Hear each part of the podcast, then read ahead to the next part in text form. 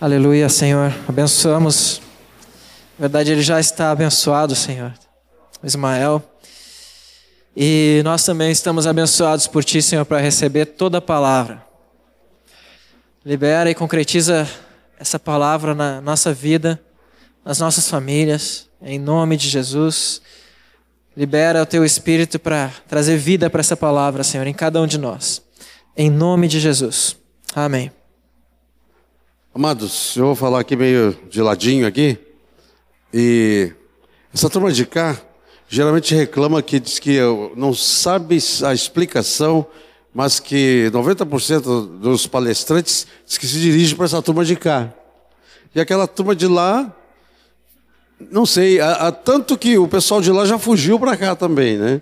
Mas hoje, como eu vou estar mais pro lado de cá, né? Eu vou falar mais para cá. Vocês hoje, ó,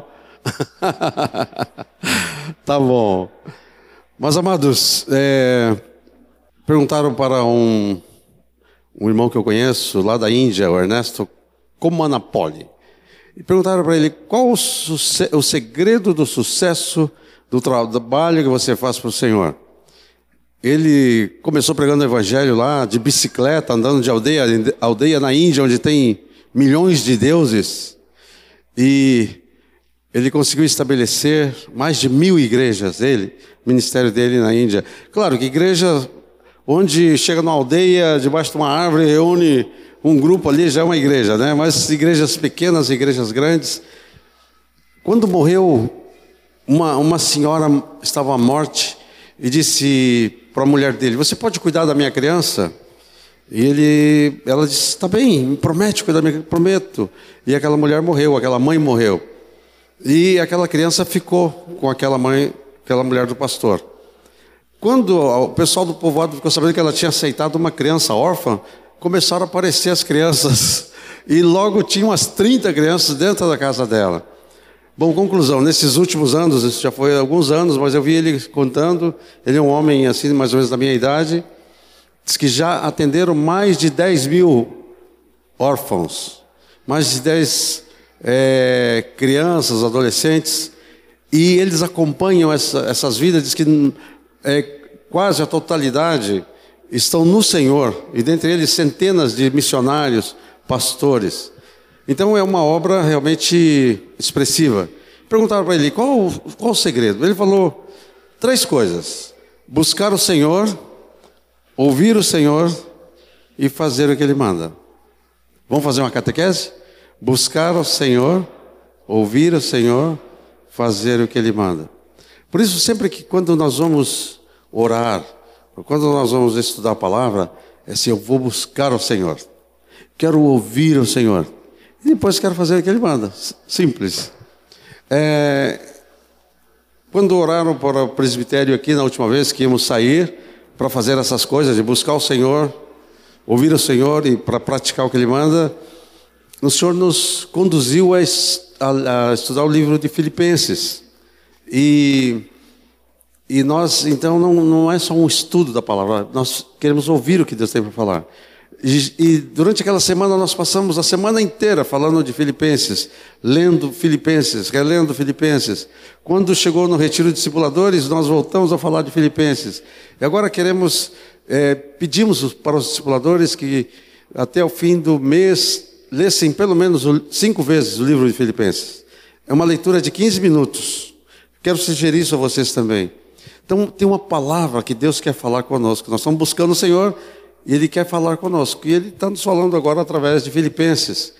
É, eu não vou transmitir tudo que nós vi, vimos lá no Retiro dos Discipuladores, mas eu pensei algumas coisas para transmitir hoje à noite para aqueles que não estavam lá. E os que estavam lá, é bom para reforçar.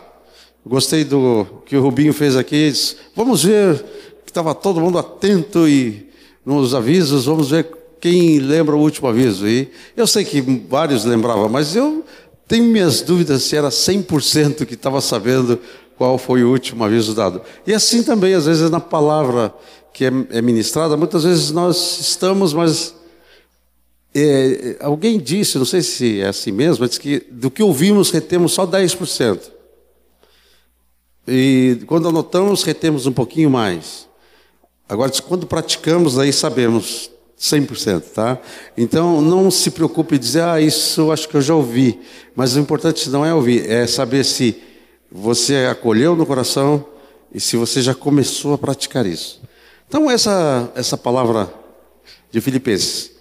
Filipos, a primeira igreja na Europa, quando Paulo estava lá naquela, naquele cárcere e foi açoitado, amarraram os pés dele no tronco, ele e Silas, e, e ele cantava e adorava a Deus. Como é que foi que ele foi para lá?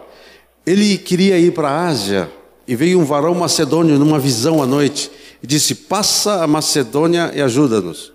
Então foi quando Paulo e, e Silas entraram na Europa. E a primeira cidade que eles pararam foi a cidade de Filipos. Procuraram um, algum lugar de oração, encontraram umas mulheres que reuniam à beira de um rio. Uma delas chamava Lídia, vendedora de púrpura.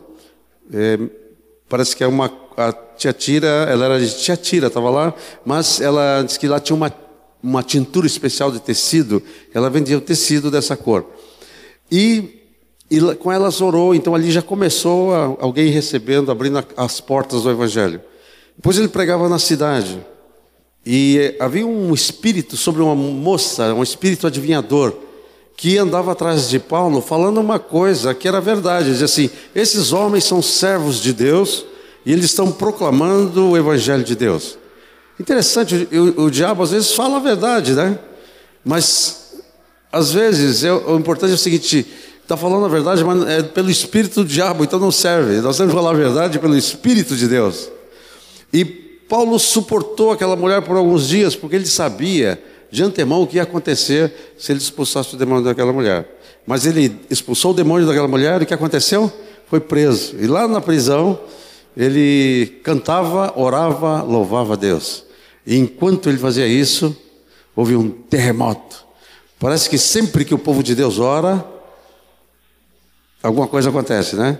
Tinha um cântico antigo que dizia assim: Se começarmos a orar, esse templo treme se começarmos a orar. Então, tem um, um, tinha uns, uns, cristãos na Inglaterra que eram chamados de Quakers. Quakers é que treme. então, porque eram cheios do Espírito Santo, então eles tremiam. Uh, tremeu aquela, aquela prisão. E veio sobre aquele lugar, um, abriu as cadeias, romperam as portas. E parece que a coisa começou a complicar ali naquela cadeia. O carcereiro se apavorou.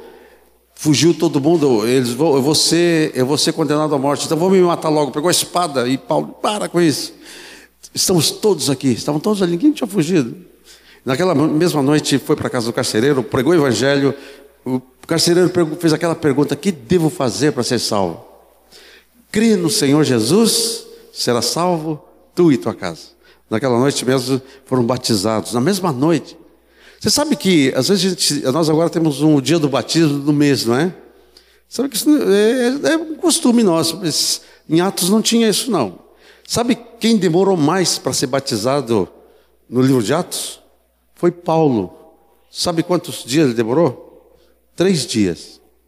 Porque para batizar uma pessoa precisa três elementos: um convertido, um que batiza e água. Quando tem um convertido, tem um, um que batiza e tem água, pronto, pode batizar.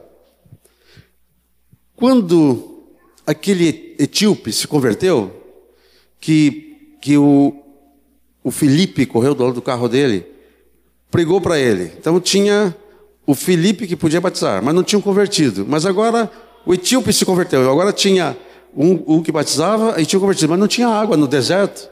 Mas chegaram num lugar lá que tinha água, e o próprio etíope perguntou: tem aqui água? Quem impede que eu seja batizado?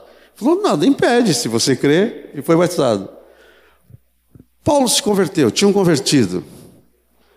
Ele estava lá, na, naquela, aquele lugar que foi levado, a cidade agora me falhou, lembre, me ajudem aí com a cidade que ele estava? Damasco.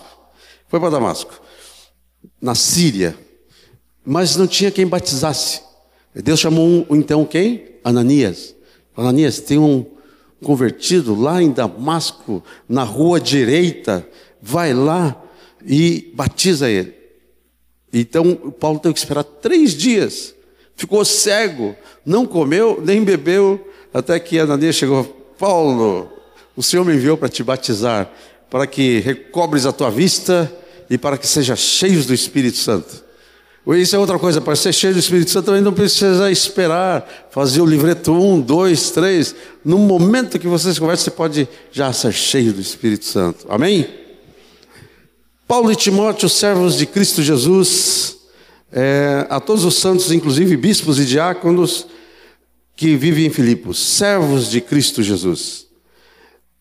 É, a palavra servos, ela vem de uma palavra no original que é dulos. Dulos é escravo. Escravo. É, hoje nós não temos mais, pelo menos aqui no Brasil, né, aquela escravatura. É, mas você sabe que existe muito escravidão ainda hoje? Sabe disso? Eu estava lendo outro dia nas seleções tráfico de, de pessoas. As pessoas são raptadas ou, ou, ou enganadas e são levadas, crianças, para fins espúrios, moças são enganadas e levadas. Ah, você tem trabalho em tal país, chega lá, elas ficam presas, ficam escravas. Não só escravas, às vezes são obrigadas a prostituir. Eles levam crianças para trabalhar, trabalho, mão de obra. É, então há um grande tráfico humano hoje. Nós aqui achamos que isso não existe mais, né? Que nós lembramos da, da, do escravo aqui no Brasil.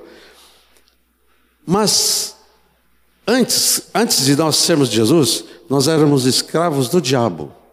O diabo era tinha assim como como nos, nos, nos pego, como aqueles africanos eram pegos lá na marra e levados para lugares para ser escravo, assim o diabo também nos pegou e diz que nós estávamos no mercado de escravos e alguém foi lá comprar o escravo. Isso se chama redenção. Jesus veio, foi no mercado dos escravos e nos comprou, tirou, arrancou daquele aquele mal amo e nos comprou. E nos levou para o reino do Filho do seu amor. Só que agora, no seu reino, Paulo diz: Eu quero ser escravo de Jesus. No Velho Testamento tinha um escravo que quando ele ele chegava um momento que ele tinha alforria, ele dizia: "Mas eu quero ficar aqui na casa do meu amo, eu gosto daqui, eu não quero ir para outro lugar. Eu quero ficar aqui voluntariamente". Então diz que levava ele até a porta, as ombreiras da porta, ele botava a orelha lá. Aí que acho que começou esse negócio de piercing, esse negócio acho que começou ali, né? Furava a orelha dele com uma sovela, né? Um, é um, um instrumento, sapateiro usa muito, fazer buraco assim no couro, furava a orelha dele e botava um brinco, e aquilo quer dizer, escravo voluntário para sempre. E Paulo, ele, essa era a atitude dele, eu sou escravo de Cristo Jesus voluntariamente. Eu sou servo de Jesus Cristo. Porque, é, porque Jesus foi o, o servo por excelência. Ele foi o modelo de servo. Ele, se você leu Isaías 43, lá ele fala: "O meu servo". Jesus veio e foi servo. Ele foi servo não só do Pai, foi nos serviu, lavou os pés e deu a vida dele por nós. Ah, daí vem uma uma sigla que alguém tirou de uma palavra SSI. Você sabe o que quer dizer isso? Alguns sabem, né? Isso aqui vem de uma palavra de Jesus, que ele conta de um escravo, que o escravo trabalhou o dia todo na lavoura, e quando ele chega do trabalho, diz que ele não vai lá, faz a comida dele, né? A vontade, a pessoa chega do dia do trabalho, quer tomar um banho, comer alguma coisa. Ele falou: o escravo não pode fazer isso. Ele primeiro faz a comida do seu amo, depois leva lá para o seu amo, se tiver que lavar os pés do amo, e depois ele come. Ele falou: o servo é isso. O amo é o dono dele. E ele, e ele fala. E quando o servo faz tudo isso, diz que não pode nem ficar orgulhoso de ter feito isso. É lá na palavra de Deus, nessa história que Jesus conta em Lucas 17, ele diz assim: apenas fizemos o que devia fazer. Essa sigla vem daí, porque ele disse: somos servos inúteis, porque apenas fizemos o que devíamos fazer. O Mário Roberto, não sei se foi ele que inventou isso, ou, ou pelo menos eu ouvi dele a primeira vez, disse que ainda botou um C ali na frente do S. C.SSI. Sabe o que quer dizer esse C? É candidato a servo inútil. Porque é, ele disse, ainda não fiz tudo o que devia fazer. Diz que lá diz que o servo inútil é o que fez tudo o que tinha que fazer. Quem de nós vai dizer, eu já fiz tudo o que devia fazer? Ainda somos candidatos a servos inúteis. Isso é, é no sentido, queridos, não é que não temos valor para Deus, é no sentido de aprender que é, Jesus veio para servir. Ele veio para servir o Pai, e, e, nosso coração tem que ser esse. Ele vim de aprender de mim, que sou manso e humilde de coração, e vocês então vão encontrar descanso para a alma de vocês. Candidatos a servos inúteis. Somos servos inúteis. Capítulo 1, 14. É, ali está escrito o seguinte: que a maioria dos irmãos, estimulados no Senhor por minhas algemas, ousam falar mais desassombro a palavra de Deus. Paulo estava preso em Roma. Quando ele escreveu essa carta para os filipenses, ele estava preso em Roma. Ele provavelmente estava perto de ser executado. Mais para frente ele fala assim: Eu já estou para ser oferecido como libação. Libação é como uma oferta queimada. É, eu já estou perto disso. É, mas muitos irmãos, diz que a maioria dos irmãos, estimulados no Senhor por suas algemas, ousavam falar com mais desassombro a palavra de Deus. Eu fico pensando nos nossos irmãos chineses. E nós sabemos que quando é, foi instalado o comunismo lá na China em 1949, quando Mao Tse Tung subiu, ganhou a revolução e entrou, muitos cristãos, muitos líderes cristãos saíram porque sabiam que iam ser perseguidos. Tá bem. É, nós conhecemos, um pregou aqui, um desses que saíram naquela época, é, Stephen Kong, né? pregou aqui para nós. Ele era um contemporâneo de Watchmani. E o Christian Cheng, que já pregou para nós também aqui, era mais jovem, mas estava lá também naquela época. E também saíram para Hong Kong. Mas teve um irmão que não quis sair, que Watchmani não quis sair. É, ele disse: Eu vou ficar aqui, mas você vai ser preso. Está bem, estou disposto né, ser preso até morrer por causa do Senhor. E ele ficou preso. Agora, eu, eu, eu creio que por causa da prisão do Otmani, por causa da prisão de outros líderes cristãos, que os irmãos chineses foram estimulados no Senhor pelas algemas deles, ousaram a falar com mais desassombro a palavra de Deus. Um dia, lá na Ubatuba de Farias, eu lembro do, do Christian Shen falando, emocionado, disse, uh, esse trabalho que, que o, o naquela época era chamada de pequeno rebanho, na época eram 50 mil pessoas, somando todo mundo. Ele falou, mas e, e, os cristãos na China eram um número, não só 50 mil, mas era pequeno ainda, era um país que estava sendo evangelizado. Ele falou, agora que teve uma abertura para ver o que está acontecendo na China, porque não tinha informações, disse, hoje existem 50 milhões de convertidos na China. E eu creio que muito porque a igreja ousava falar a palavra de Deus com mais desassombro. E eu ouvi dizer que esse número aqui já era daquela época que o Christian Schenck falou para nós. Diz que agora já está muito mais, já 70 milhões, 80 milhões. Diz que o, é, um, é um dos países onde tem mais. Dizem que tem aqui no Brasil, a gente não sabe o número preciso, né? Fala 30 milhões, 35 milhões, não sei se discípulos ou de evangélicos, mas na China é o dobro disso. Um país que nós dizemos, né, um país pagão. Ousadia, intrepidez. No livro de Atos, aparece 28 vezes essa palavra intrepidez. E eles falavam com intrepidez a palavra de Cristo. Queridos, é, olhe para você, eu devo olhar para mim. Tenho eu falado com intrepidez a palavra de Cristo? É? Eu tenho falado com ousadia, eu tenho sido ousado. Sabe, muitas vezes eu percebo isso em mim.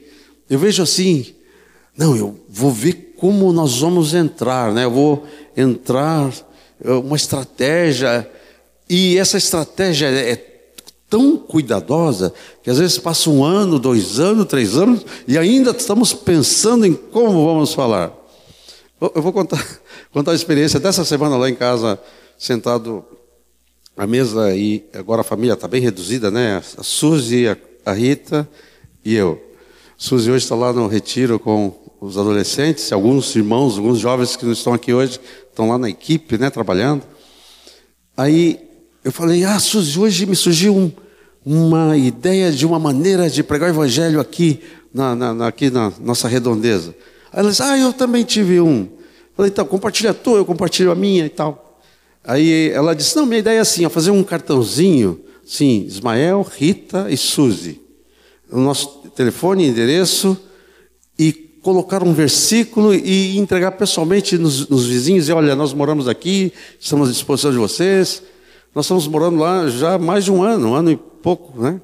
E ainda não fizemos isso. Aí começou um, uma discussão sobre a estratégia. Eu não vou dizer quem, tá? Mas alguém diz assim: não, é melhor não colocar o versículo. Bom, eu já disse que a Suzy disse que ia botar o versículo. O outro alguém, se não sou eu, é a Rita, né? Então. Mas o problema é que naquele momento só estava conversando, era eu e Suzy, então. Vocês deduzem quem era o, o, Y e o X, né? Eu disse, não, melhor não identificar, porque se identificar aqui, esse pessoal que é muito católico, se identificar com, com que somos assim cristãos, evangélicos, já vão fechar a porta. E ela, não, mas eu acho que a gente tem que identificar. Falei, não, tem que identificar depois. Aí chegou a Rita e sempre tem uma dúvida lá em casa, como é três, né? O que, que tu acha? E adivinha quem perde sempre? É dois contra um, é, não tem jeito. Não sei, elas, as, as mulheres parecem que pensam tudo igual, né? Então eu perdi. Elas ficaram a favor de botar o versículo, tá? Uh, mas eu estou usando isso como exemplo, assim, às vezes a falta de intrepidez. Quer dizer, isso que, que Suzy está sugerindo fazer agora, era para eu ter feito no mês que eu cheguei lá. Né? Eu estou conversando, conhecendo o nome de um aqui da frente, a dona Norma, ali é o Denis, aqui é o Zé Carlos, ali é a Sinira, estou começando a conhecer o pessoal, mas eu fico nessa, nessa né, esse cuidado.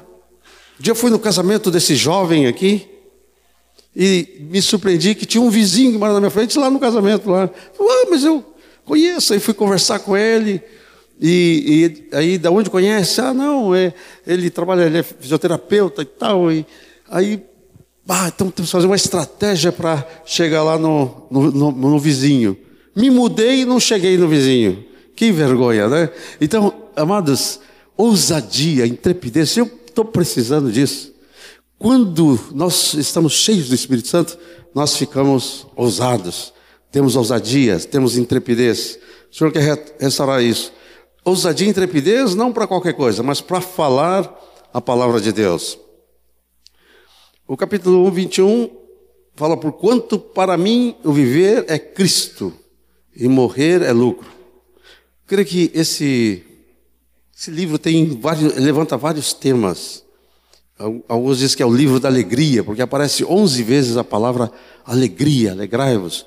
O outro diz, não, é o livro é, que fala, o principal está ali no capítulo 2, onde fala de Jesus, que desceu, desceu, desceu, desceu, até que ele foi exaltado. Mas esse aqui também é outro aspecto. A gente vê bem claro Paulo dizendo o seguinte: minha vida aqui, ó, é Cristo. E se eu morrer é lucro. Será que você pode dizer que morrer é lucro? Hoje mesmo eu estava caminhando, eu gosto de caminhar numa praça, gosto, esse é uma coisa gostosa, né? É fazer caminhada de oração. Tem uma praça lá no Jardim Planalto que é bem vazia, então não tem muita gente, então eu aproveito. Caminhando, já faço um pouco de exercício, faz bem para a alma e faz bem para o Espírito. Enquanto eu caminhava ali, eu lembrei desse versículo. E eu fiquei me perguntando, Senhor, é, morrer é lucro? Eu posso dizer? Me leva, Senhor, agora é lucro para mim? É, mas, Senhor, acho que eu queria fazer mais algumas coisas. Será que. Porque Paulo diz isso, porque ele diz assim: combati o bom combate, acabei a carreira, guardei a fé, já a coroa da justiça me está preparada. Então, já terminei a carreira. Ai, Senhor, eu acho que ainda não, Senhor. Mais um pouquinho aí, tem umas coisinhas para fazer, né? O que, que você pensa? O que, que tu acha? Eu, eu, eu. Depois de uma certa. Sempre a pessoa fica tentando guardar a idade assim para baixo, né? Depois de uma certa idade, a gente costuma querer mostrar que tem mais, assim, né? Por exemplo, Moisés, ele fez 83. Quando ele chegar de volta, aí tu pergunta para ele, ele vai dizer que é 84. Ele diz, 83 eu já fiz, agora já estou no 84. Porque para o mais velho, né, ele, como é um, é, é, ele gosta de, que realmente é uma benção, né? Que o temor do Senhor prolonga a vida. Então eu já estou com 64 anos, eu. Bastante, né? Meia, novinho, né? A gente agora tem um jeito de falar assim mais suave, fala meia ponto quatro, né? É, motor turbo, tal, tudo bom, tudo em, em cima. Mas ainda com 64, Paulo acho que tinha menos que isso. Ele disse: eu já posso morrer. Morrer é lucro. Então, Paulo, a vida de Paulo era Cristo. Ele exalava Cristo. Ele vivia Cristo. Queridos, isso não é só para o Paulo. Isso não é só para o missionário. Isso não é só para o pastor. Isso é para todo discípulo de Cristo. Ser cristão é ter uma vida substituída. A tua vida pela vida de Cristo. Viver, para mim, é Cristo. Morrer é lucro. No capítulo 2, versículo 1, é, gostaria que vocês lessem junto comigo esse versículo.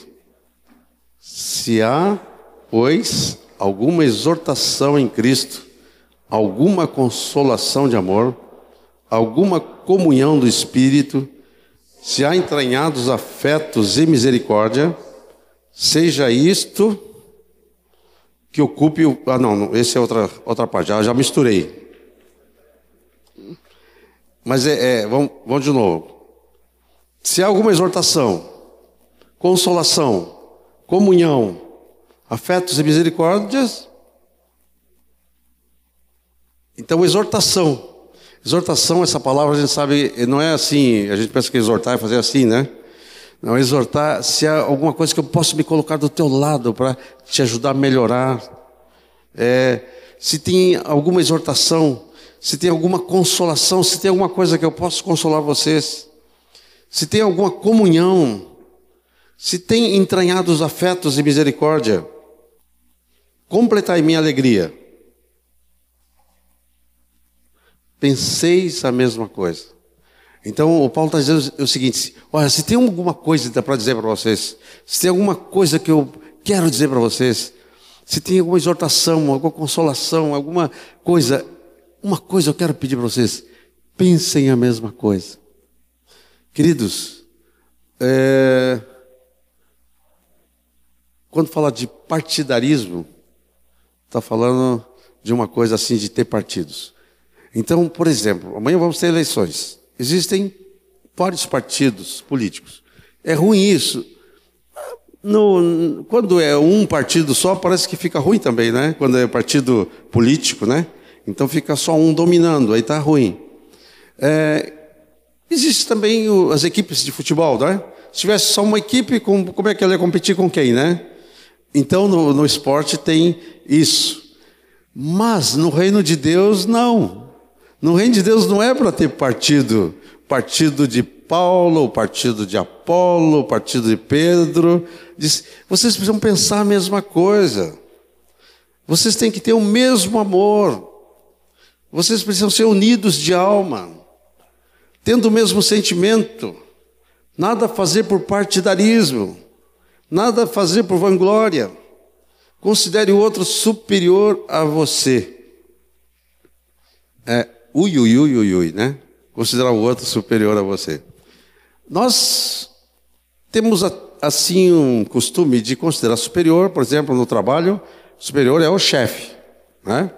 Ele é o chefe, então, pá. Na vida militar, é, eu fui fuzileiro naval lá no Rio de Janeiro, diz que não tem dois iguais, sempre um é superior ao outro. Por exemplo, se eu me inscrevi agora, mas alguém é, se inscreveu na minha frente, alguém é 1231, eu sou 1232, então ele já hierarquicamente está superior a mim. Então isso na vida militar, no trabalho também. Mas no reino de Deus, disse que nós devemos considerar o outro superior a nós mesmos. Quando é, Tiago e João queriam é, definir o lugar deles no reino de Deus, eles eram humildes, né? um queria sentar à direita, outro queria sentar à esquerda. E ainda ficaram meio acanhados de pedir isso diretamente para Jesus. Falaram, mãe, vai lá, porque sabe o que é, né? A mulher pede lá, quem sabe, né, dá uma forcinha lá. E ele, os dois chegaram lá com a mãe. É, Jesus, Jesus, a mãe quer falar algo contigo aí. O que que vocês, o que que é? Ah, sabe o que é? É que no, lá no teu reino, a gente gostaria que o João sentasse à, à tua esquerda e o Tiago à tua direita. Tá legal? Esse coração de mãe, né? e os dois, podiam dizer, mãe, não vai falar um negócio desse, não. Eles falaram, não, legal, mãe, eu acho que nós merecemos, né? Aí Jesus falou assim, queridos, entre os governadores dos povos é assim. O maior, né, fica lá em cima e é servido. Entre vós não é assim. Quem quiser ser o maior entre vós, ele, disse que não, ele não proibiu querer ser maior. Falou, mas seja esse que mais serve. Ele disse: se vocês me chamam de mestre e senhor, fazeis bem porque eu sou. Mas eu sendo mestre e senhor, eu lavo os pés de vocês, eu sirvo vocês, vou dar vida por vocês. Jesus vivia servindo. Vivia servindo. Ele falou: pois o próprio filho do homem não veio para ser servido, mas para dar a vida em resgate de muitos. Então considere o outro superior a você. Se, por que existem os problemas entre nós às vezes? É porque nós consideramos a nós mesmos, nosso pensamento, nossa opinião, nosso jeito de ser superior ao do outro. Você já notou isso? Eu já tive essa experiência. Quando ando com o irmão, vamos supor, nós dois estamos andando juntos. Aí eu, eu considero ele superior a mim. Aí vai bem. O dia que eu quero ser superior a ele, aí dá problema. certo? Mas você não vai ter problema alguém que, que acha você superior a ele. E assim, se cada um honrar o outro, todos vão ser honrados. E o, a honra atrai honra. E o querer impor é, atrai é, oposição. Considere o outro superior a você. Não tem visto o que é seu. É, tem o mesmo sentimento que houve em Cristo Jesus. Sendo Deus, não julgou ser igual a Deus. Você lembra desse texto, né? Ali começa capítulo 2 de Filipenses, versículo 5 diz: Tende vós o mesmo sentimento que houve em Cristo Jesus. Sendo Deus, não considerou como usurpação ser igual a Deus. Parece estranho isso aqui, não é? Mas sabe o que é? Que quando Jesus veio aqui para a terra, ele era um com o Pai. Ó, o Pai, o Filho e o Espírito Santo é eterno, não, não tem começo de dias. Se você não sabe, é bom gravar bem. Jesus não começou a existir quando nasceu em Belém. Ele sempre existiu. Ele estava junto com o Pai. Quando você lê primeiros capítulos de João, você vai descobrir isso, né? Jesus é o ser eterno. Ele, ele, mas ele se desvestiu e veio para cá. Quando chegou aqui, ele era um homem. A, a pessoa que mais parece com Jesus aqui na terra é Adão antes do pecado. Por isso ele é até chamado de segundo Adão. O Adão aqui na terra era a pessoa, antes do pecado, era a pessoa mais parecida com Jesus. E Jesus, a pessoa mais parecida que teve na, na história da humanidade era Adão antes da queda. Tanto que ele é chamado de segundo Adão e também chamado de último Adão, que depois desses dois não precisa mais nenhum. Então ele se desvestiu. Mas ele sabia que ele era Deus. Mas ele, ele podia, né, a gente falando, dar um carteiraço, né? Tirar a carteirinha assim. Eu, ó gente, Cuidado, hein? Eu sou Deus. Se não, não julgou como, como usurpação ser igual a Deus. Antes esvaziou, assumindo a forma de servo. É, nós aqui, vamos pensar em nós. Se envia, nos envia para uma tribo lá na África ou, ou lá na Guiné, aquela outra Guiné que tem lá, na, perto da Austrália lá, e, e você vai ficar toda a vida lá, vai morar num lugarzinho, uma barraquinha de chão, e, e vai ficar lá naquela posição toda a vida. Ainda depois eles vão matar você. Qual? Entende?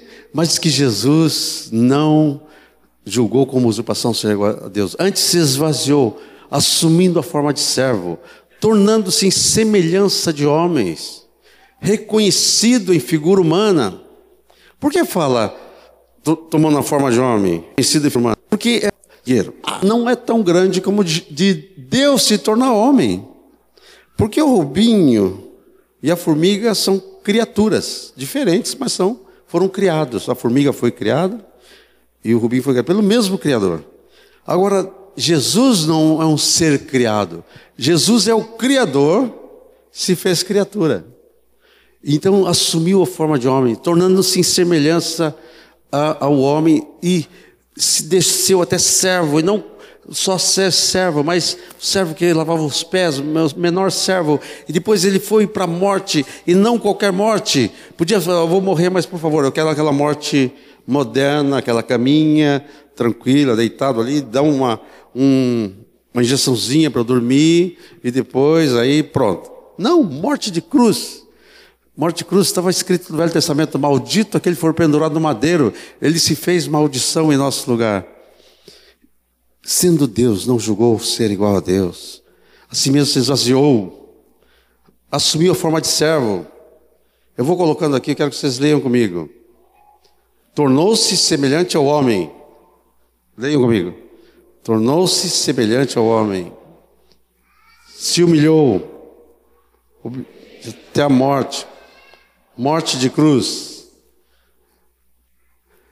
Pelo que também, agora não, agora pode, é, mas aí a continuação desse versículo diz: pelo que também Deus o exaltou sobremaneira e lhe deu um nome que é acima de todo nome. Queridos, hoje Jesus já não está mais aquele lá embaixo, tá? Aleluia. Quando João viu ele, João, esse que queria sentar do lado direito dele, quando viu o que, que aconteceu lá em Apocalipse, caiu prostrado, porque era um brilho tão grande. Interessante quando é, é, Pedro, Tiago e João estavam lá no Monte da Transfiguração, Jesus ficou no ser glorificado, eles, eles não caíram assim como João caiu, porque agora Jesus estava vestido com a sua glória, agora ele era exaltado. Deus exaltou sobremaneira, lhe deu um nome que está acima de todo nome, para que ao nome de Jesus se dobre todo o joelho no céu, na terra debaixo da terra. Queridos, olha, no lugar mais alto do universo, tem uma pessoa sentada lá, que é Deus, mas ao mesmo tempo é homem. Você sabia que Jesus assumiu a forma humana, mas quando ele ressuscitou, ele vai continuar com uma forma de um ser humano glorificado, sabia disso? Quando Deus criou o homem, disse: façamos o homem a nossa imagem e semelhança. Ele fez o homem semelhante a ele. Então o homem era parecido com Deus. Depois Jesus veio para cá e se tornou parecido com o homem. E ele ressuscitou, e quando ele ressuscitou, ele ressuscitou de uma forma humana. Você lembra ele lá no caminho de Emaús?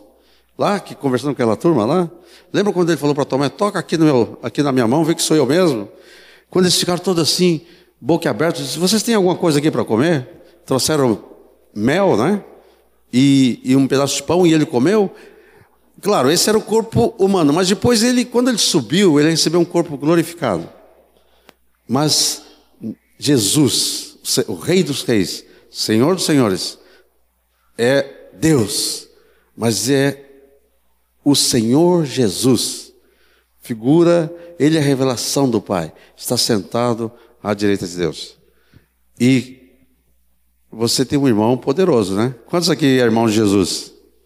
Aleluia, glória a Deus. Ele está sentado no trono mais alto. Até aproveito aqui para dizer que amanhã vamos ter eleições. Vamos escolher presidente, o novo presidente do Brasil. pode ser uma mulher, um homem, não sei, novo, nova autoridade do Brasil. Mas essa autoridade diz que é delegada, é ele que determina quem vai entrar. Sabe disso? Lá está toda a autoridade. Ele determina, ele tem autoridade sobre os anjos, sobre os arcanjos, sobre os seres humanos, sobre todas as coisas. O, o querer e o realizar. Capítulo 2, 13. Vamos ler juntos? Porque Deus efetua em vós tanto querer como realizar, segundo a sua boa vontade. É Deus quem efetua o querer. Você sabe que é, muitas vezes é, nós temos o querer é desejar alguma coisa. Nós podemos desejar coisas boas e coisas ruins.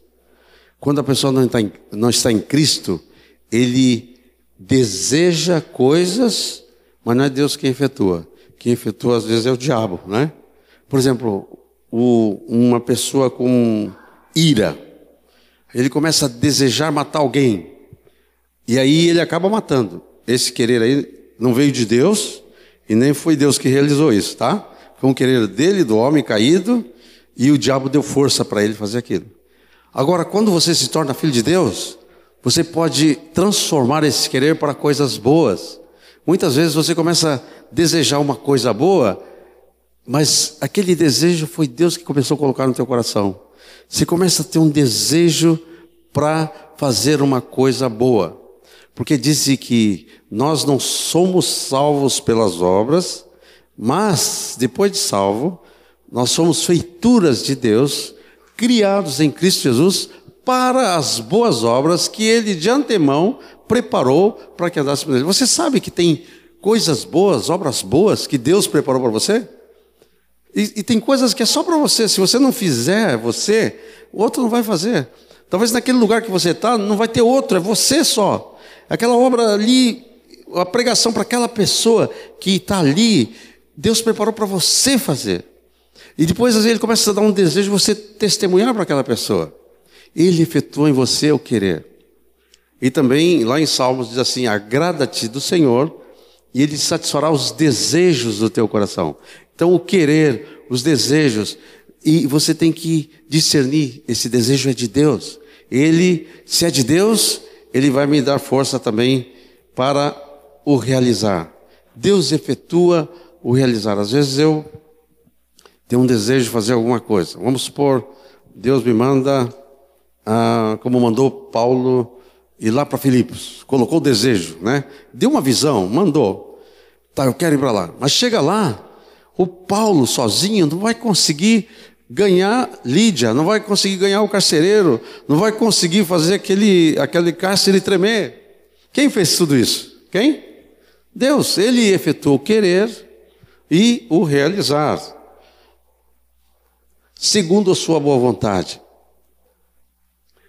Bom, agora quero falar para você sobre o modelo Timóteo. É... O que é modelo Timóteo? Todo ano tem feira do automóvel, não é? E as feiras automóveis, elas sempre têm um modelo novo. E tem aqueles modelos é, populares, e tem os modelos mais econômicos, e tem aqueles modelos agora ecológicos, carros elétricos, e tem aqueles modelos top de linha, assim, que os, todo mundo fica babando, né? Aquela, aqueles carros esportivos, Porsche, é, Ferrari, e etc, etc, né? Mustang, sei lá, eu estou falando aqui o nome de carro antigo aqui, já nem tem mais, né? Bom, é, um modelo de carro.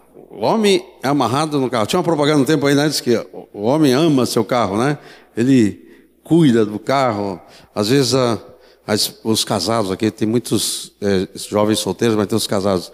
A esposa diz assim, querido, Estou precisando de dinheiro para comprar uma roupa. Diz, não tem dinheiro, não tem dinheiro, não tem dinheiro. Aí quando vê, ele volta no sábado, diz, olha querido, olha só, olha o som que eu comprei para o carro. Ué, não tinha dinheiro. Mas é que o carro, né, para o homem, ah, é um, uma coisa séria, né? Então, tem os modelos que chama atenção. Maridos, não é para fazer isso, viu? Primeiro a mulher, depois o carro. Modelo Timóteo. Esse é um modelo de discípulo. O modelo Timóteo. Você precisa ser um modelo Timóteo. Paulo dá um testemunho desse tipo de, de, de discípulo. Ele diz: ninguém tem de igual sentimento. Ele sinceramente cuida dos vossos interesses. Ele tem um caráter provado. Ele serviu o evangelho junto comigo, como filho ao Pai. Timóteo, quando Paulo passou lá para uma cidade, era um jovenzinho, imagino tinha uns 17 anos, e ele falou: Posso levar Timóteo comigo? A mãe dele, Eunice, sua avó Lloyd, permitiram e o Timóteo foi. E Paulo discipulou o Timóteo. E ele pôde dar esse testemunho desse discípulo. Deus quer que você seja um discípulo assim, né? Alguém que você pode dizer, oh, ninguém tem igual a esse discípulo. Ele cuida dos vossos interesses. Ele tem um caráter provado. Ele serviu o evangelho junto comigo como filho ao Pai. Agora eu quero falar também, tem um outro modelo. Tem um modelo Epafrodito. Epafrodito foi alguém que saiu lá de Filipos para levar o dinheiro para o Paulo. Paulo estava preso, precisava de ajuda. Imagina, talvez passando alguma necessidade, e a igreja lá diz: vamos mandar essa oferta, vamos mandar isso aqui, essa roupa, vamos mandar essa ajuda aqui para o Paulo. E chamou Epafrodito, e só que Epafrodito tinha que passar uma viagem longa, não tinha avião, não tinha é, ônibus, trem, às vezes era viagens a pé, no meio de ladrões, coisa assim. Epafrodito, eu vou. Estou disposto até se sofrer um assalto, morrer, não tem problema, eu vou lá. Ele falou: esse Epafrodito é como um irmão para mim. Ele é um cooperador, ele é um companheiro de lutas, ele é um mensageiro, é um meu auxiliar. Interessante, não sei se já ouviu essa expressão companheiro de lutas, né? Mas já estava na Bíblia isso aí, viu? Companheiro, né? Mas que bom que nós podemos ser companheiros de lutas no Evangelho, não é? Fazer parte do exército do Senhor fazer parte do time do Senhor. E a palavra de Deus, honrais sempre homens como esse. Muitas vezes nós é, temos assim um pouco de medo de honrar as pessoas. Diz, ah, eu vou honrar, ele vou dar uma espanadinha no, no ego dele, vai fazer mal, né? Então vamos falar mal dele, assim ele não fica em soberbo. Não, irmãos, não. É, a, a bajulação não. Mas a honra, a motivação, isso faz bem. Chegar para o irmão, muito bem, irmão. É, muito bem. Por exemplo, os pais. Os pais têm uma facilidade, eu sei porque eu sou pai de cinco filhos e agora temos cinco netos. A gente tem uma facilidade de olhar alguma coisa errada e dizer que está errado. Mas temos uma dificuldade de olhar alguma coisa certa muito bem, muito bem, muito bem. Queridos, é, o motivar, o honrar, o animar, quando alguém faz alguma coisa bem, é maravilhoso. Eu já contei uma vez para vocês aqui, vou contar de novo, que alguns esquecem. E também, com a idade, a gente tem direito de ficar repetindo as coisas, porque a gente não lembra mais o que disse, o que não disse, né? Às vezes eu ando, eu ando muito com Moisés. E Moisés, às vezes, eu escuto a história dele a décima quinta vez ele conta como se fosse a primeira. Mas eu da, também vou começar a fazer isso para vocês, tá? Vocês tenham paciência comigo, tá? Ele fala, mas isso já me contou já. Diz que tinha alguém que tinha, o, acho que uma esposa, um esposo que tinha combinado de falar assim, ó. Já a segunda vez que você me conta isso, né? Quando era a quarta, já, mas ele não faz isso com o irmão, né? Mas quando eu tinha 13 anos, eu fui trabalhar num laboratório, office boy num laboratório. Meu primeiro trabalho. O Moacir trabalhava lá e o, o, o esquiavo, o nome dele que é escravo, né? Esquiavo era um solteirão de 40 anos, ia casar e, e ele precisava de alguém para entregar os convites. Se Teu irmão, você tem um irmão, ele conhece a cidade? Ah, sim, sim, conhece, mas a cidade de São Paulo, né?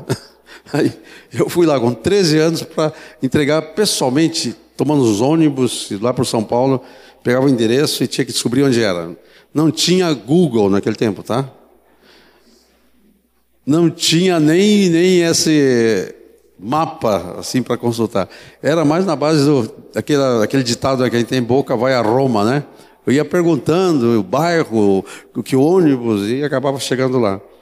Mas nesse nesta empresa tinha um vendedor, era um egípcio. Eu não esqueci o nome dele e é bem provável que eu não tenha esquecido o nome dele, porque ele fez um elogio para mim. E só porque ele fez um elogio para mim eu não esqueci dele. O nome dele era Edmundo Emílio Ayobe. E olha o elogio que ele deu para mim, um menino de 13 anos. Ele falou assim: Ismael, você está melhorando. Ele só falou isso. Só falou que eu estava melhorando. E eu, hum, estou melhorando. Que coisa boa receber um elogio. Dá um elogio para teu filho, pais. Ele vai guardar aquilo. Querido marido, dá um elogio para tua esposa, não vai esquecer. Namorado, Irmãos, dá um elogio, anime. Que bom que você fez isso. Que legal esse testemunho que você deu. Que bom que você foi lá no hospital. Que bom. Honrai sempre homens como esse. E a Bíblia fala muito em homens, homens, mas, mas no sentido genérico, né? Os irmãos, as irmãs, os homens e as mulheres, os, os velhos. Todo mundo gosta de um elogio. A gente consegue mais com uma gotinha de mel do que com um galão de fel. Fel é aquele negócio amargo, né? Que o fígado produz, ajuda na digestão. Fica ali, o fel fica na vesícula, e depois ele é usado, é muito amargo. Quando a gente tinha o costume de limpar a galinha, né? Tinha que tirar aquela bolsinha onde estava o fel, senão estragava a galinha. Hoje a gente já compra, já vem a galinha limpa e tudo, né? Mas o pessoal, quando tinha que depenar a galinha, era uma trabalheira, vocês nem imaginam que era fazer uma galinha. Tinha que esquentar uma água, botar a galinha lá, tirar as penas da galinha, depois abrir a barriga da galinha, limpar, né? E tinha o tal do fel. O fel é horrível. Mas se você vai com um, um litro de fel, tu não vai ganhar nada. Agora, se você vem com uma colherinha de mel, Hum, que doce. As palavras doces. Honrai homens como esse. Honrai a mulheres. Honra teu discípulo. Honra o teu irmão. Honra o teu companheiro. Honra o teu líder. É, não tenha medo de fazer isso. Ele vai aprender a receber isso no Senhor. Ele, se ele começar a ficar orgulhoso, pode deixar que Deus vai tratar com ele. Lucro e perda. Vamos ver isso aqui, ó. Vamos ler junto. O, o Paulo está dando ao, o currículo dele. Ele disse: Eu fui circuncidado ao oitavo dia. Tá, vamos ler o primeiro e o segundo. Isso aqui é como alguém hoje fosse dar o currículo, né? Diz assim: Olha, eu nasci de família nobre. Eu sou da família tal, né? Você já percebeu assim? Uma vez eu fui, era jovenzinho também, e, e fui numa academia de boxe lá, e entrou um, é, um monte de guarda-costa, o treinador especial. Quem é esse aí? Ah, esse aí é da família Matarazzo. Na época, os Matarazzo eram os ricos lá de São Paulo. Depois foi a breca, né? Mas Matarazzo era né? Super, super. É, então ele diz: Eu sou da família Batarazzo, da linhagem de Israel, da tribo de Benjamim. Por que da tribo de Benjamim? Tinha 12 tribos, mas Benjamim foi o único que nasceu na terra prometida. Os outros filhos de Jacó não tinham nascido na terra prometida. Esse aqui nasceu lá na terra prometida. Hebreus de Hebreus. Quanto à lei, fariseu. Fariseu era o que seguia a lei mais à risca. Perseguidor da igreja, aqui ele coloca como vantagem, né? Depois ele falou que ele era o maior pecador porque perseguiu a igreja. Mas perseguidor da igreja porque o, o judeu, eles eram muito zelosos, eles achavam que a igreja era uma, uma heresia, era uma seita. Então perseguir a igreja era como uma, uma qualidade. irrepreensível. E Paulo era assim mesmo, era aquele cara Caxias. Mas ele diz assim: tudo isso que era importante. Naquela época, um judeu, isso era o mais importante. Depois ele fala: eu estudei lá na faculdade de Jerusalém, o professor meu lá era Gamaliel. Gamaliel era o, o, o doutor dos doutores dos doutores, era um cara sábio, PhD, né? PhD em judaísmo. E Paulo disse: Eu fiz tudo isso. Mas isso tudo para mim que era importante, tudo considerei perda, refúgio. Refúgio, na verdade, a tradução literal diz que é esterco. Desconsiderou esterco para ganhar a Cristo. Ser achado nele, para o conhecer. Vamos ler junto de novo? Desde cima. Depois nós vamos falar do pensamento. Não tenha pressa, né, irmãos? Se, se, se hoje não tivesse vigília, até eu já estaria terminando. Mas como tem vigília, né? Nós vamos ficar até meia-noite, então não tem pressa, né? Vamos fazer o seguinte, assim, eu gosto de fazer isso para acabar um pouco com o sono. Dá uma levantadinha aí. E agora vou fazer um pouco de exercício. Levante o braço para cima. Diz, aleluia. E agora diz assim: o amor de Deus é alto, o amor de Deus é profundo, o amor de Deus, agora cuidado, é grande. Vamos lá aplaudir Jesus.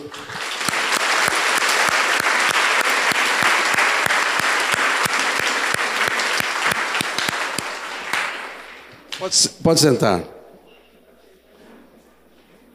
Eu estava lendo é, um livro chamado Heróis da Fé. Ah, quando eu falei que ia ficar até meia-noite, todo mundo pensou que eu vou pregar até meia-noite a começar a ir embora. eu não devia ter falado. Mas, mas não, estou brincando, viu? Quem está saindo não fica constrangido. Eu sei que algum, algum motivo muito importante tem. Mas, amados, é o seguinte. Eu estava lendo um livro antigo chamado Heróis da Fé. Lá faz um resumo da biografia de alguns homens. É um livro antigo, mas se for na livraria achar esse livro, compre. E um dos que conta a história, eu tava, acabei de ler hoje, porque como é um livro só e conta a história de 12 homens, é, é tudo bem resumidinho. Estava contando a história de Lutero. Lutero era um homem assim como Paulo. Ele era de uma família, é, boa família, foi estudar, ele era muito é, capaz, muito inteligente. Ele se tornou é, professor, doutor, ele dominava o hebraico, dominava o grego, dominava a língua alemã. Ele era um, um alemão, ele, ele, ele que traduziu a Bíblia do latim para o alemão.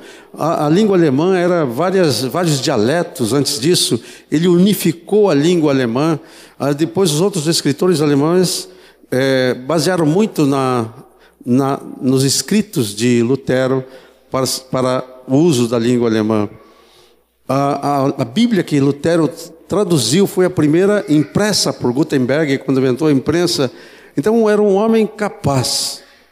E ele pôde fazer como Paulo falou: tudo que para mim era lucro, considerei perda. Foi lá para um mosteiro lá, lavar panela, lavar banheiro e, e ficar lá, porque ele queria estudar a palavra de Deus. E ele começou a descobrir, ele descobriu a palavra de Deus, a palavra de Deus tinha um valor. Ele não tinha uma Bíblia assim em mãos, ele tinha partes. Um dia um nobre deu uma Bíblia para ele antes dele traduzir, ele ficou aquilo, ele lia aquele livro com uma fome. E a, toda a briga dele foi era colocar essa palavra na mão do, do povo, porque na época o clero é, que tinha a palavra e dava só aquela porçãozinha que queria para as pessoas. Mas Lutero fez a Bíblia chegar na mão do povo, do povão.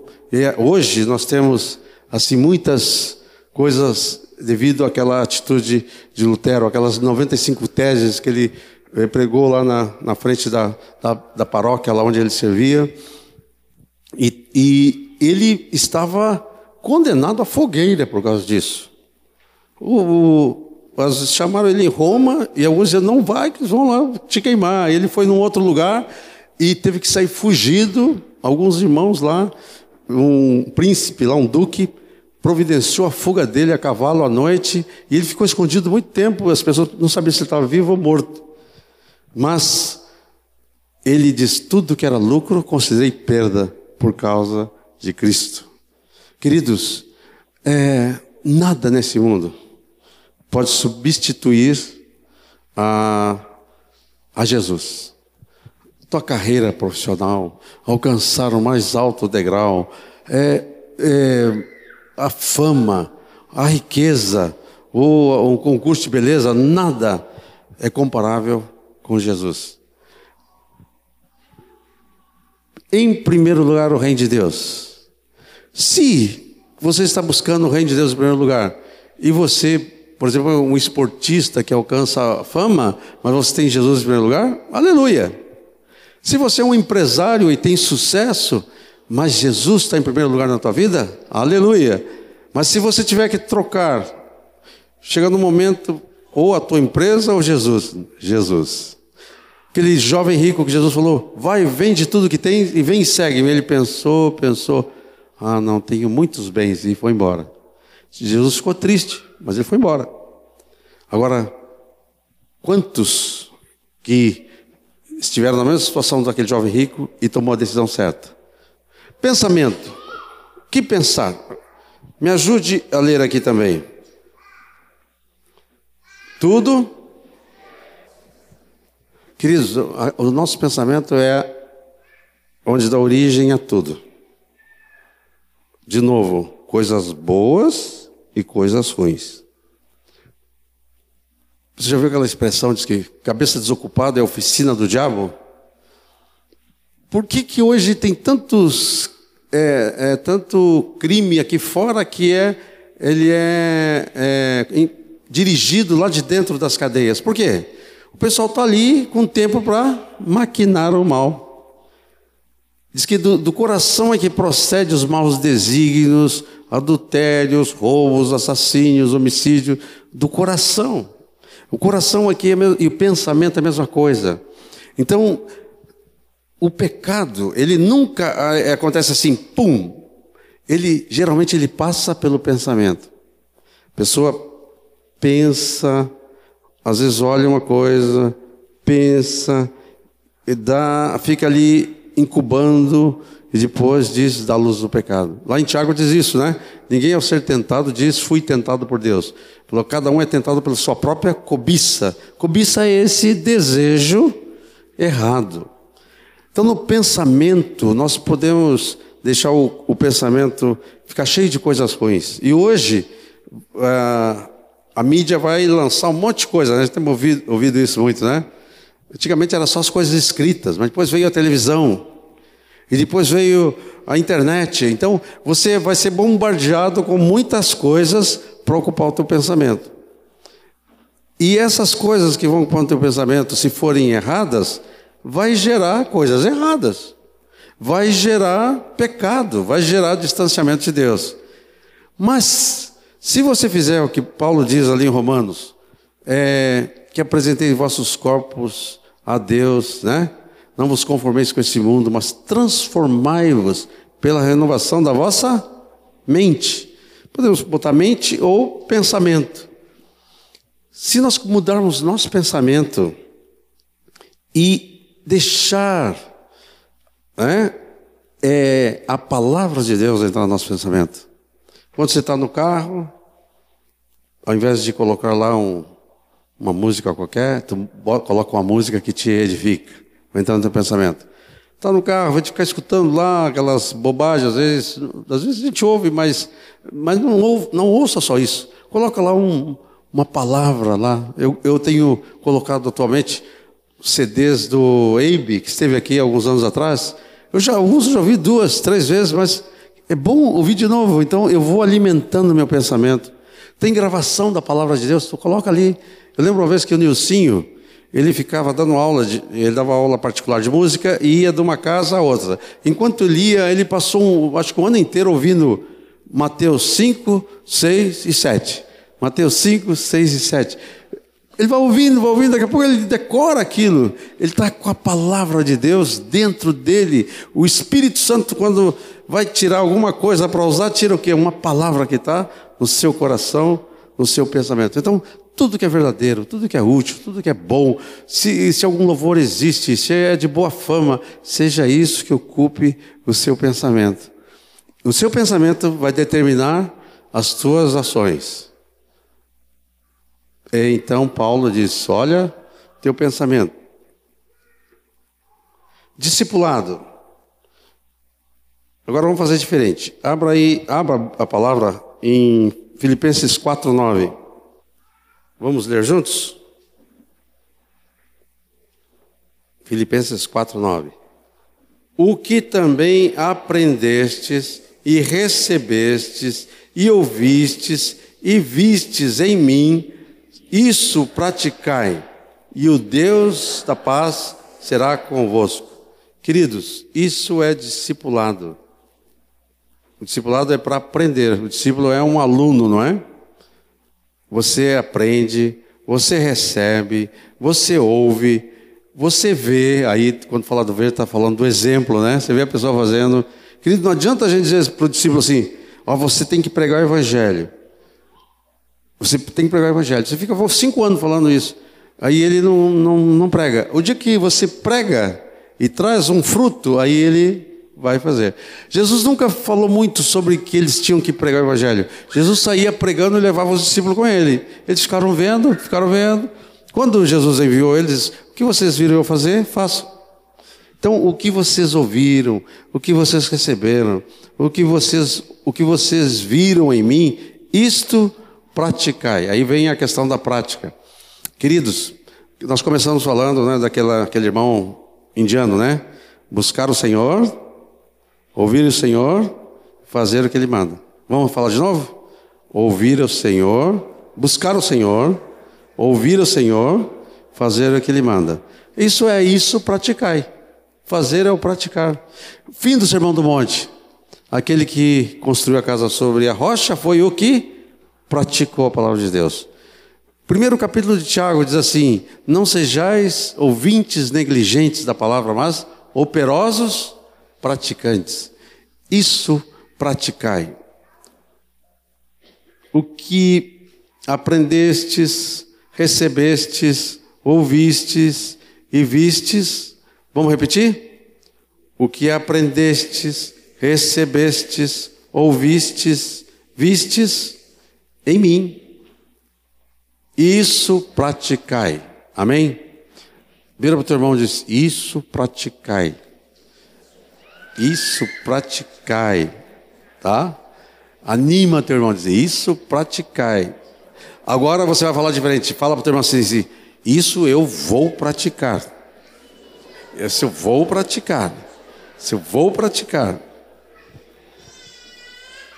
Diz que o maduro, lá em Hebreus fala que o maduro, lá fala do, fala do débil que não cresceu, fala já deviam ser mestres, mas diz que o mestre diz que tem suas faculdades exercitadas pela prática da palavra. A pessoa se torna maduro pela prática, não é pelo conhecimento. Ele pode ser um teólogo, saber grego, hebraico, tal, mas se ele não pratica, ele não, não sabe. Mas o que vive a palavra, esse é o maduro. Aleluia. Aprendi a viver contente. Vamos ler juntos? Toda e qualquer situação, sem estar humilhado, sem ser honrado, em todas as coisas, tem experiência, tanto de fartura como de fome, de abundância, de escassez, tudo posso naquele que me fortalece. Aleluia. Eu vou, vou concluir aqui. Capítulo 4 fala, Paulo está dizendo, eu aprendi a viver contente toda e qualquer situação. Ele, quando você lê lá em Coríntios, ele diz, eu, eu tive naufrágio duas vezes. Eu tive andando em perigos de assaltantes. Eu fui açoitado com vara. Eu fui preso não sei quantas vezes. Paulo passou. Mas quando ele se converteu, você lembra que Jesus disse para ele? Falou, você vai aprender quanto importa sofrer por causa do meu nome? Jesus falou e cumpriu. Mas Paulo aprendeu a viver contente em toda qualquer situação. Falou: se não tem comida, eu estou feliz. E quando eu sou honrado lá na casa de alguém lá, num, um, alguma pessoa que tinha bastante coisa, como na casa de Cornélio, provavelmente, chegou na casa. É, bom, Cornélio foi o Pedro, né, que foi lá, né? Já estou trocando aqui as coisas. Mas ele já foi na casa de alguém semelhante a Cornélio. Foi, tinha, ele, quando escrevia suas cartas, diz aos ricos, né? Aos ricos façam isso, porque tinham ricos em algumas cidades. Ele fala: aprendi a ser honrado e aprendi a estar contente em toda qualquer situação. Queridos irmãos, aprenda a estar contente. Se nós não aprendermos a estar contente no momento de, do pouco, tão pouco vamos estar contentes quando estivermos bastante. A alegria não está nos bens, a alegria está lá dentro de nós. Amém? Quando você aprende a estar contente com Jesus, você vai estar contente, porque senão a gente sempre vai ficar esperando o dia que eu tiver isto, eu agora não sou feliz porque eu tenho que vir para o encontro de ônibus, é tão difícil. Mas no dia que eu tiver um carro, eu vou estar muito feliz. Aí depois vai ter um carro. Diz, é, mas é, ainda não é bem o carro dos meus sonhos. Esse carro aqui é usado. O dia que eu puder comprar um carro, não acaba nunca, tá? E a casa é a mesma coisa, é assim. Mas o vestido, ou a festa, é, eu estou usando coisas materiais aqui. Mas, amados, nós precisamos aprender a estar contente em toda qualquer situação. Sabe por quê? Tudo posso naquele que me fortalece. Amém? Jesus era muito feliz. Jesus era o homem mais feliz aqui da terra. Ele disse: Eu não tenho onde reclinar a cabeça, as raposas têm seus covis, as aves dos céus têm ninhos, eu não tenho onde reclinar a cabeça. Mas ele era feliz. Paulo era feliz. Jesus chamou você para ser feliz, me chamou para ser feliz. Amém? Quero sugerir para vocês, leia pelo menos cinco vezes o livro de Filipenses. 15 minutos, quem lê bem devagar vai ler em 20. Mas, assim, não precisa ser no mesmo dia, mas leia, é, se tu lê uma vez por semana, em cinco semanas você leu cinco vezes. Mas pegue essa palavra para ti. Essa mensagem é para ti, meu irmão, é para mim para nós vivermos isso. Vamos ficar em pé agora e agradecer a Deus pela palavra. Levante sua mão aos céus assim. Lá em Timóteo diz: levantando mãos santas. Então, sentido de estar levantando mãos aos céus, ore ao Senhor. Diga, Senhor, obrigado pela tua palavra. Obrigado, Senhor, porque eu quero aprender como Paulo, dizer para mim viver é Cristo, morrer é lucro. Senhor, eu quero aprender a viver contente toda e qualquer situação. Senhor, eu quero aprender a servir. Senhor, eu quero viver a vida cristã, Senhor. Quero que meus pensamentos sejam os teus pensamentos. Quero renovar minha mente. Senhor, eu quero praticar a tua palavra, o que eu tenho ouvido, o que eu tenho recebido, o que eu tenho visto, eu quero praticar, Senhor. Espírito Santo, grava essa palavra no meu coração. Eu oro em nome de Jesus. Amém.